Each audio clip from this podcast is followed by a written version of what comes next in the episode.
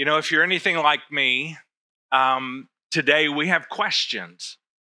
We have big questions. Uh, one of the big ones is that giant, enormous question that says, why? And that other question that says, what in the world has God up to? I mean, think with me for a moment. Here's kind of the way my mind thinks. Um, 2004, there was a tsunami. Um, if you weren't alive for it, then maybe you've heard about it. There was this giant earthquake in the Indian Ocean, and it uh, it, it generated, I think it was around May. And here's what the experts say about that that it released 20, uh, the equivalent, the energy of 23,000 Hiroshima type atomic bombs. That was the equivalent 23,000 of those and a tsunami was created from that earthquake, and it unleashed uh, a, a, series of these killer waves that swept through the Indian Ocean. And by the end of the day, by the end of the day, about 200,000 people were dead. Wow. Then we think about earthquakes. We, we generally don't fear tsunamis uh, here, but earthquakes. We think about earthquakes. In April of 2015, uh, in Nepal, there was an 8.0 earthquake. And by the end of that short earthquake, 8,583 people were dead. In Haiti, January the 12th, 2010, close to 200,000 dead from an earthquake. Now, something that we do uh, fear here a little bit more is a tornado. April 2011, there was one of these things they call a super outbreak across the South. April 2011, 324 people killed in that super outbreak in the United States. Then a tornado ripped through Joplin. Um, and in Joplin, Missouri, on that night, 158 people were killed and more than a thousand injured. And then th- that's just nature. But then we look at humanity. And we all know, or quite aware, that on September 11th, 2001, almost 3,000 people were killed by terrorists in the United States and we think how can how can God be good if he allows things like this? Now that might be far removed for us. But what's not far removed for us is what happened yesterday to our very own family here. And I want to be honest with you. I, I, I may never have enough life experience for me to be able to help us navigate this. The truth is, even pastors have to rely upon other people when they get overwhelmed. And I'm not ashamed to tell you that many times, many times in my life, I have had to rely upon a, a biblical expert to help me when suddenly God didn't make sense. So I want to share with you as best I can in detail what he taught me. You see, devastation causes us to ask questions. It does. I, I, have this morning already shared many questions that we have asked together. Devastation causes us to ask questions. So, when uh, our current reality, in other words, what we are experiencing right now, uh, with our, our when our current reality is in conflict with our image and our view of God, then we're wise to not ignore that.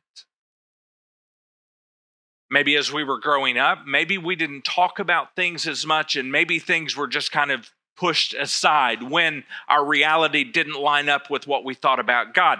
And maybe we just push those aside.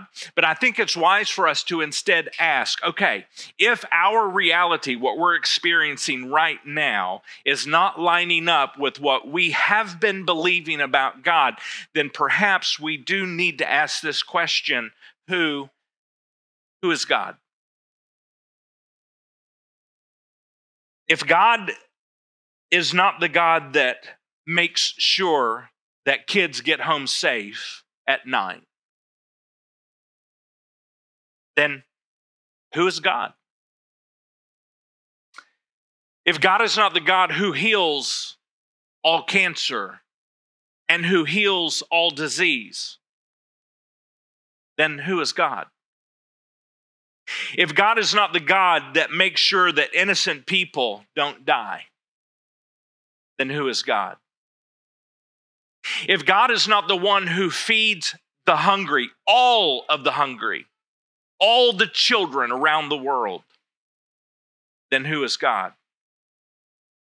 And if God is not the one who answers the prayers that say, Please protect me, please protect my family, keep me safe, deliver me, help me, all those help me prayers, if God is not the one who answers them, then who is this God? Perhaps we've been believing in a God that doesn't even exist. Perhaps we've imagined a God and how he ought to behave and how he ought to do and how he should function in this world. And we have imagined that and we have been holding on to that and holding on to that idea. And we've been asking him to meet our standard,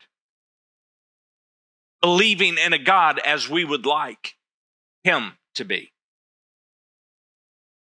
Or perhaps you've come to the conclusion if there were a good and perfect God, then he certainly wouldn't let this happen. So there must be no God. Because God, as you've imagined him, that idea doesn't settle with our current reality, what we're experiencing today. So maybe you came to the conclusion in your own life there must be no God. But I want to say maybe there's a better question today. Instead of God, why, which is the very same question I've been asking, but instead of God, why, maybe we need to discover who are you, God? Really. I mean, not the God I have imagined, not the God I have created, not the God who I have said, this is how I think you should function, but who are you, God? Who are you? The truth is, I, I feel like, even though we don't like to admit it, as we look through history, the truth is, God has actually used weather, even and circumstances, even. We see it in the old covenant and we've seen it in the new covenant. And he's used some weather, he's used some circumstances to get people's attention that might stop them in their tracks and lead them to ask the question who is this God? And we're not comfortable with that. It makes me uncomfortable. It might make you uncomfortable. We don't like what we see sometimes in the old covenant, in the new covenant, where there has been tragedy. We, we don't like that. We don't like to admit it, but sometimes in the midst of nature taking its toll on humanity, like I just read with tsunamis and earthquakes and tornadoes, sometimes those things lead us to ask the question who is God? And it's a good question. And I believe we can find some answers to that question if we go to the very first book of the Bible, and it's the book of Genesis. Now, before before you write me off um, for believing, you write in such an ancient book, the book of Genesis. Before you write me off, I, I do want to say this. So just kind of hang in here with me for a moment. um, Jesus actually believed the Genesis account. He believed it. And so if you can die and come back to life, if you can predict that and pull it off, I'm just going to go with Jesus, okay? I am a simple guy. I'm not telling you you have to, but Jesus actually believed the Genesis account. So I want to look there for some answers to some of what we're experiencing today. So here's what I would like you to do though. So um as I read through this, and, and Bryce is uh, going to have this on the screen, um, every time I come to the word good, I, I've got, I think I have it in a different color on the screen, but when I hit that word, would you read that word out loud with me? Just that word. To find some of our answers today. Genesis chapter 1. I think I'm going to have to pull out my glasses here. Oh, much better. Genesis 1, 1 through 4. As we're, this is where we're going to start. In the beginning, God created the heavens and the earth. The earth was formless and empty, and darkness covered the deep waters. And the Spirit of God was hovering over the surface of the waters. Then God said, Let there be light. And there was light. And God saw that the light was good.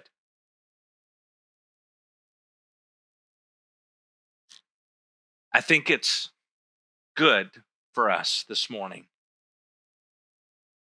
to remember God created something good.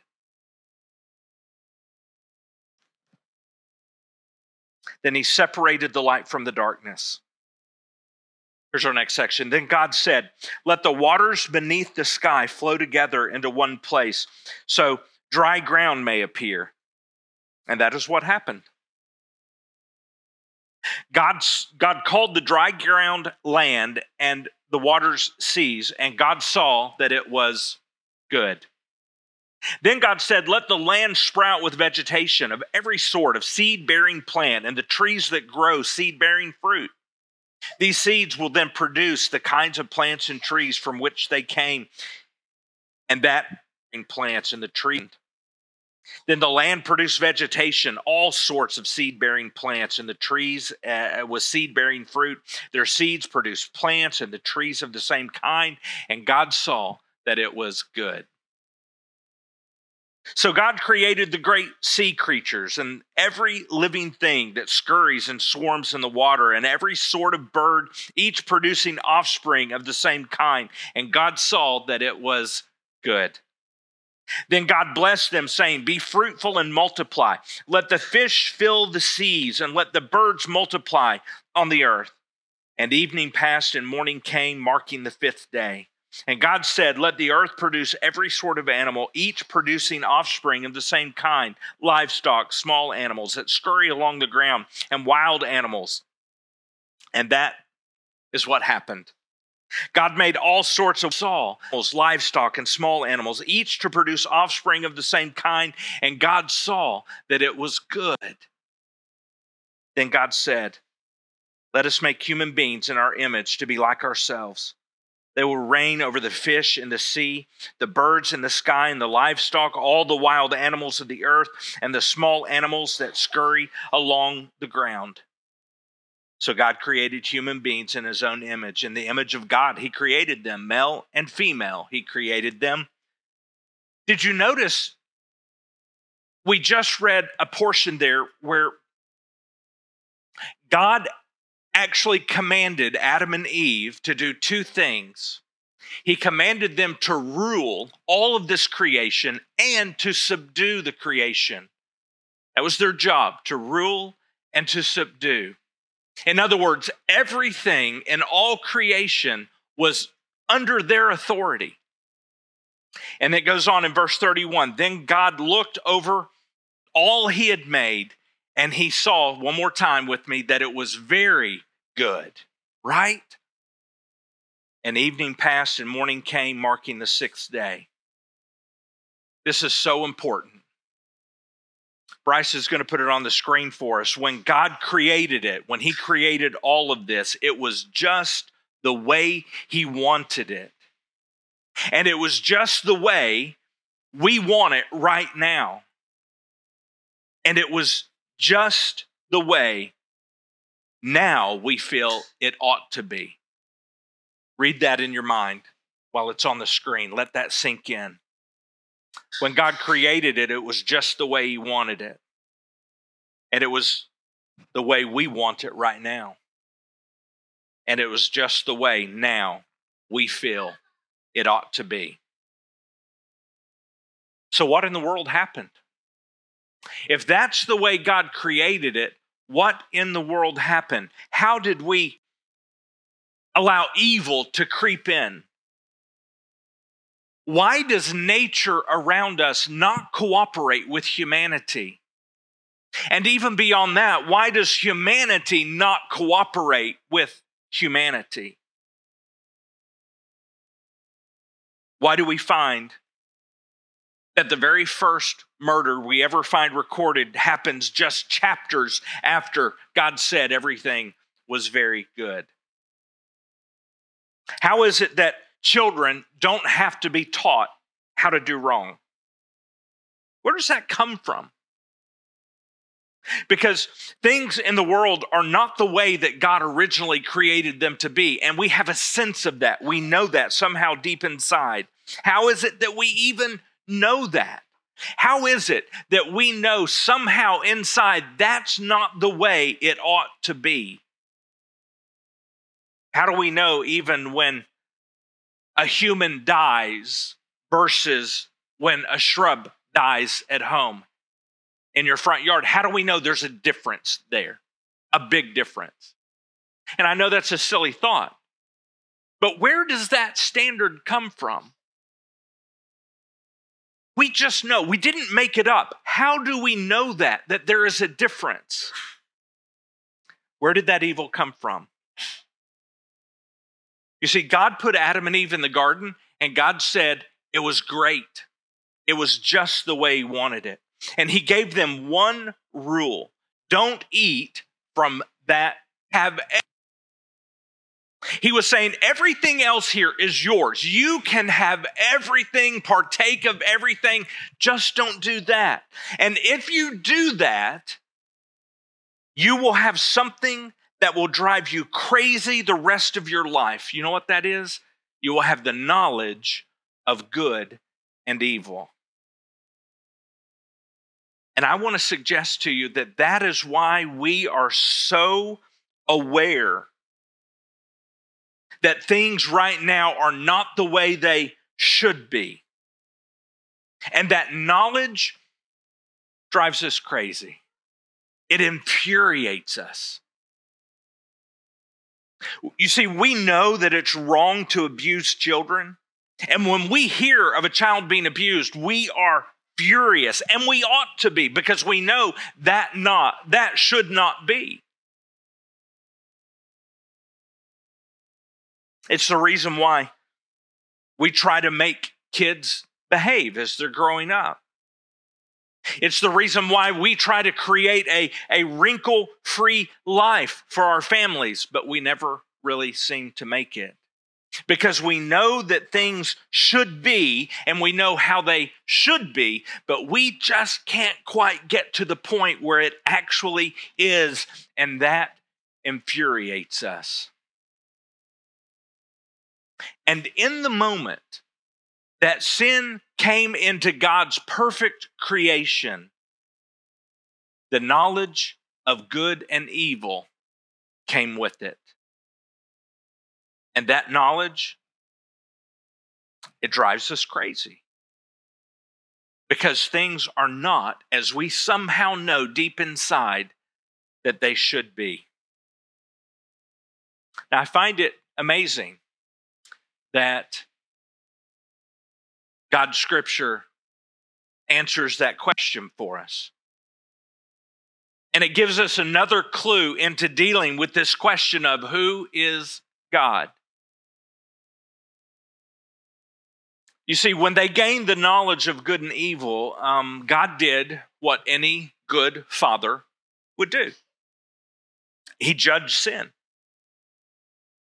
And we might say to God, Well, God, I think you've over judged sin.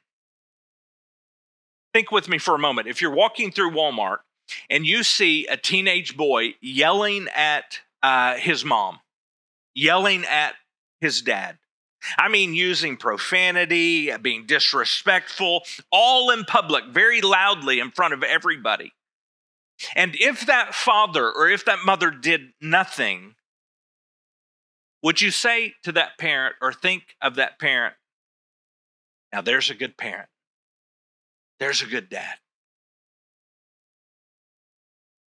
If you go to lunch today and you're eating at a restaurant and um, right beside you at a table is uh, a, a, family and um, that child at the table, and maybe there's more than one child there. I mean, they're just yelling and screaming and they're throwing their food around and it's getting on your table it's getting in your hair because they just don't want to eat it and the parent is kind of placated you've seen it would would you try to calm them down do whatever they want to make them happy right you may, maybe you've seen it would would you look at that parent and say wow now that's a great parent those are some really good strategies. okay. What would we say of a God who allowed his prized creation to be disrespected and disobeyed? Because there was one single rule that he gave them. And if he allowed this amazing creation to be broken, would you say, now there is a good heavenly Father, there is a good God? And I think the answer in our hearts would be no, no, we would not say that. Now think with me. We have seen nature wreak havoc in this land and on humanity. And it's a reminder that we broke God's very good creation. And even now, nature around us is even broken. Even now, the weather is broken, and what we experience is broken. And it is a good God who doesn't turn a blind eye to sin. Listen to what Genesis 3:16 tells us. Um, this is kind of how it played out in the garden as God was casting some judgment because of sin. Verse 16 of Genesis 3. Then he said to the woman, I will sharpen the pain of your pregnancy, and in pain you will give birth. Ladies, it's Eve's fault. But that's a momentary, relatively momentary pain. The next pain is a lifelong pain. Listen to this. And you will desire to control your husband, but he will rule over you. You see, at creation, God's plan was a perfect, functioning relationship. But now, as part of the curse, you're going to have problems in every single relationship in your life this side of heaven. See, it's not just you. Workers, no, no, every family or your boyfriend, your girlfriend, your experience, your friends, your coworkers, no, no, every relationship. You see, relationships were meant to work, and as part of the judgments, relationships have broken.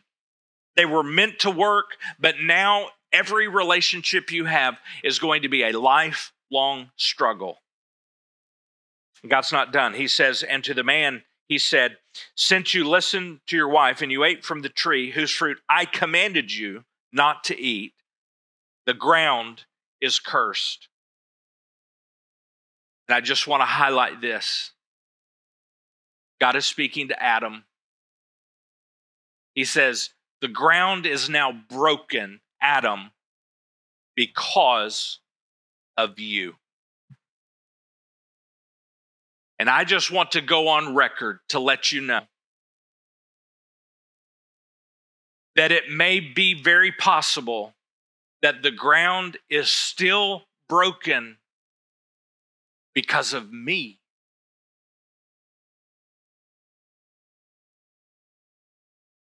Because I really can't point to Adam and say, oh, he blew it, because I blow it every single day. And the ground is still broken. In other words, nature, this earth, is broken.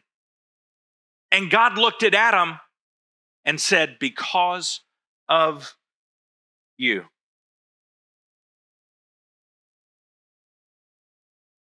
Think with me. In this moment, right before they sinned, everything, according to God, He said, rule and subdue. Everything was under their control. Everything. God gave them that responsibility and He gave them that privilege of a great, perfect world, and it was under their control. He said, You are going to manage, you are going to steward. It belongs to me, but you will manage it. It's under your control. And now everything that was under their control is now broken.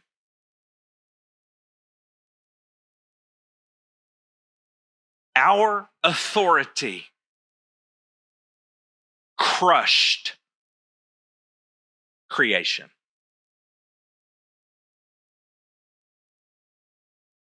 It's not just your relationships, not just your relationships, the earth, the ground, the pest, the mosquitoes, the wasp, the venomous snakes, the large predators, cursed, crushed. Our authority crushed it. And yes, even the weather. And all of these things now will now fight against humanity. And God is reminding Adam, all because of you, Adam. He goes on, he says, All your life, Adam, all your life, you will struggle to scratch a living from it. Have you ever realized that you never have to try to grow weeds? I, I, I was overwhelmed this morning. I had to go outside and, and walk around. And as I looked at the ground, guess what I saw?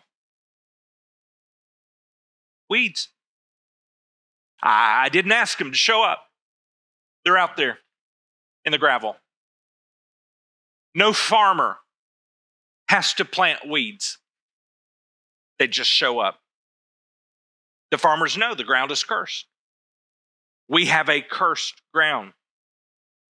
And that's why it takes so much time and so much money to make the ground what we want it. God goes on.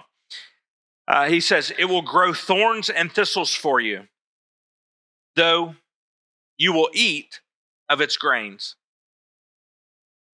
By the sweat of your brow, you will have food to eat until you return to the ground from which you were made.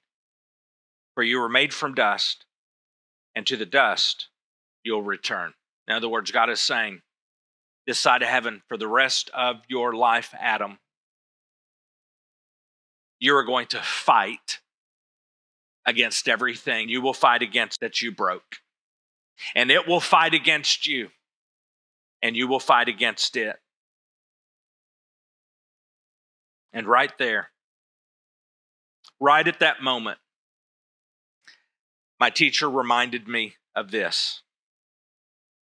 You know what the moral moral of this story is?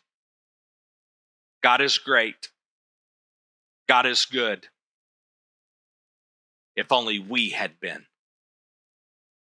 God is great and God is good if only we had been great and good. And if we think in the midst of tragedy, God, you have gone too far this time. We don't understand how, uh, how great and how good God could be. God, you've gone too far. We think to God, God, you have overjudged sin to leave us in a place like this. You've overjudged sin. But that's because we underestimate exactly how good and great He is. And I have a tendency to overestimate how good and great I think I am. And when we feel this sting of a broken world, and when we feel the sting of broken relationships and the sting of pain and the sting of vicious humanity. And we feel the sting of agony and tragedy. We look at God and we say, God, you've gone too far. This isn't fair. And I believe God would only have to respond, No, you have underestimated my goodness and overestimated yours. You have underestimated the significance of sin in the face of a good and a great God who loved humanity enough to create a perfect environment. And then who loved humanity enough to give them the freedom to foul it all up, which we did. And when we're tempted to shake our fist at God and to say, I don't like it, I think we're really saying, even though we don't like to admit it, I think we're really saying, God, God, how can I trust you? I, I don't trust you. I don't trust a God who would allow this. And think with me for just a moment, because that's the very thing that led to the very first sin, which brought all the judgment in the first place. Adam and Eve were really saying to God in that moment in the garden, I don't think, God, that I can really trust you. I don't think, God, that you're really telling me the whole story. And God is great and God is good, so much so that He judged sin the way it should be judged. And now, at this moment, sitting in this room together, we all have the knowledge of good and evil, and we know that the world is not the way it should be. And that fact drives us crazy. So here's the next question Okay, God,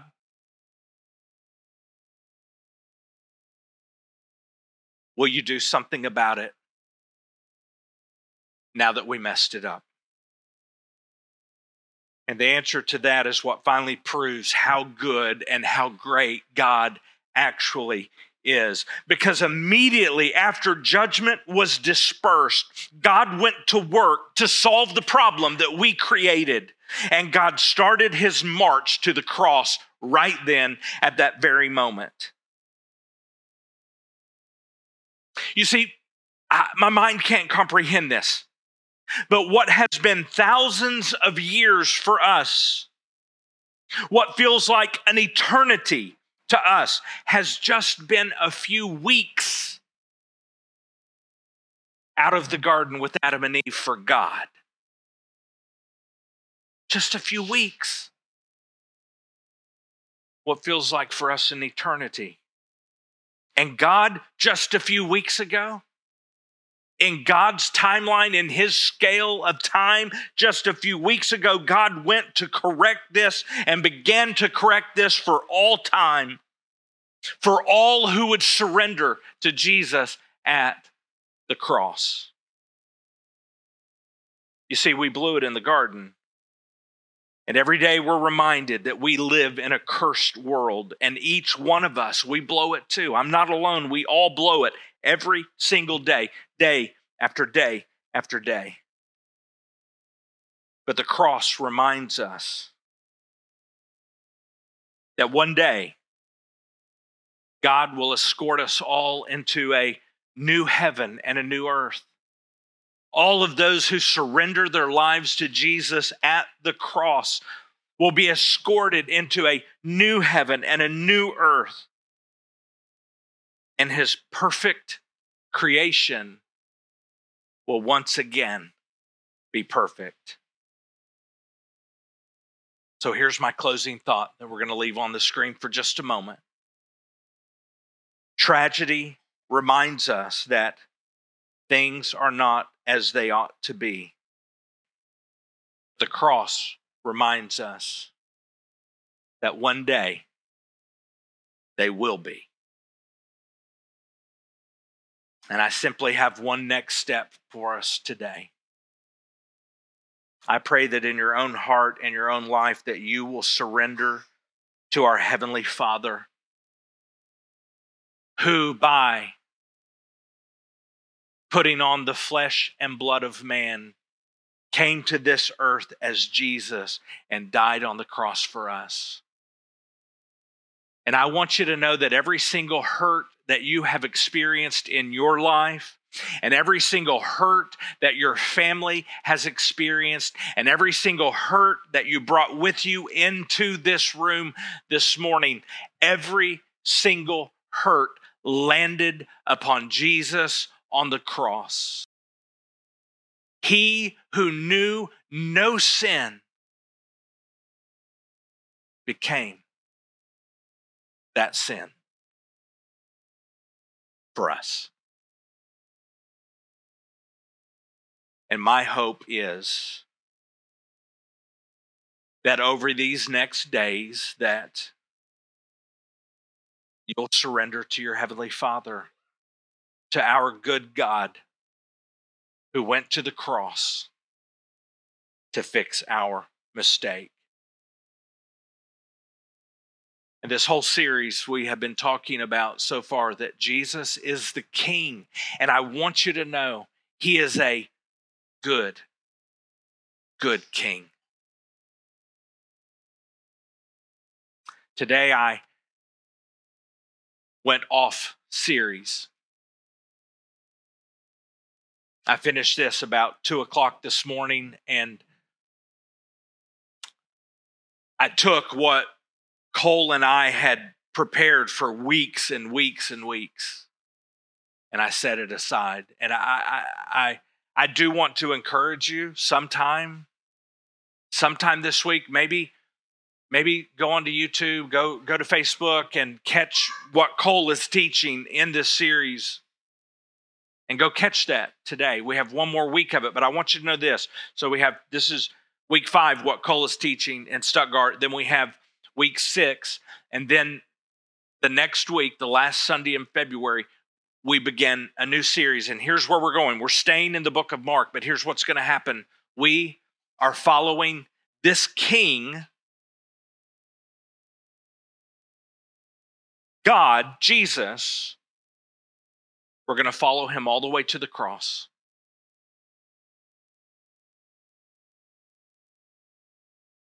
And I hope you'll be a part of it. Because as confused as we are right now, as hurt as we are right now, as stunned as we are right now, Jesus understands and Jesus cares. And no matter what happens in this life, in this broken world in which we live, Jesus is still Lord. And he died for you.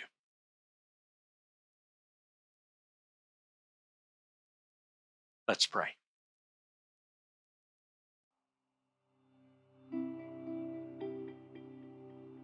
God, we have no words. And at some moments since last night, we have no feelings. We're numb. God, as best we can, we ask that your spirit would do what only your spirit can do in our lives, and that is to begin the process of bringing peace to our hearts.